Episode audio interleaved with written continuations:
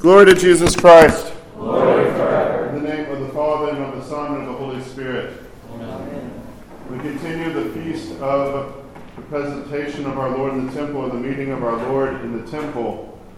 And we hear specifically about the righteous Simeon, the elderly Simeon, who was brought in the Holy Spirit, the Gospel of Luke tells us.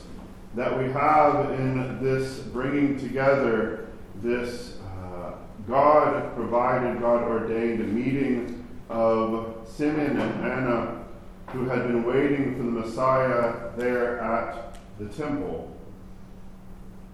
If you just step back for a second and think about uh, greeting a baby and the joy uh, when you know that there is a baby coming, and the baby comes, especially uh, the first time of the mother and child come back to church, or when you first encounter a baby, just the joy of a baby, much less the Messiah, but just a baby, the incredible life and well, even just you want to eat them, that little aspect of it too. Uh, but there is with this feast of the meeting uh, that we have all of this joy.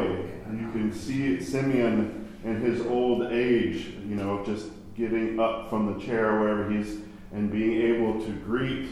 And you have Anna. For some reason, I see her just kind of running because it says in the scriptures, it says instantly that she's like there suddenly. Uh, she might have like come around the corner or something and you know surprise them because as scripture tells us she's always in the temple she is there praying and fasting and waiting for this moment when the Messiah comes. That we hear in all of this joy, Simeon, I just can't help but think maybe a tear coming down his cheek as he is saying, Finally, now I get to go. now my watch is done. Let me depart in peace according to your word, for mine eyes have seen God. A light to be a revelation to the Gentiles and the glory of the people Israel. But then, in all of this joy, Simeon has a prophecy. he turns to the mom, and you can imagine, I, don't, I do not suggest anyone do this to a, a mother. And he talks about that he is going to be for the rise and the fall of many in Israel. And, side note, He's going to trouble your heart. There are going to be a sword piercing your heart. Because this child is going to reveal the hearts of men.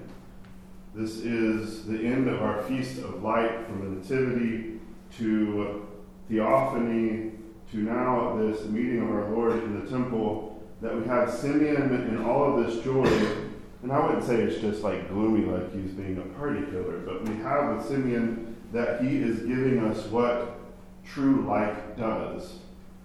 True light coming from God, the truth of what God is, who God is, is from the very beginning the cross.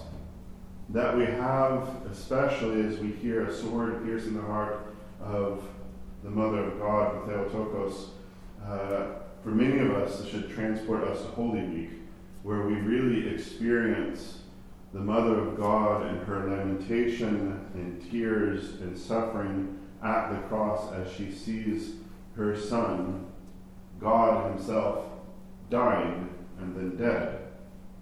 It is in the coming of our Lord that Simeon gives us an example, just like Anna of being prepared to receive the light, to have that light throughout our life go ahead and peer into the depth of our own darkness, into the depth of our own souls, and have it be prepared for when we will stand before that light, when our hearts will be opened up before the throne, as it tells us where the book of what we have done has been opened up, and what we have done in the flesh, as Paul talks about, is accounted for. That we have the light of Christ for the rising and the fall, But for us, let us look to Simeon and Anna. Let us, in the Spirit, be ready, standing watch in vigilance, in prayer and fasting, and with speed when he comes to sprint towards him, to receive him, and to ultimately rest in him. Because this light does not come to destroy, but to heal, to restore.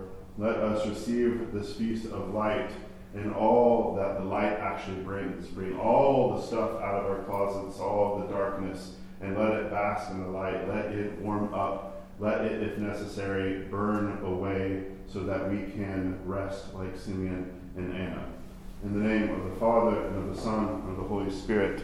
Amen. Amen.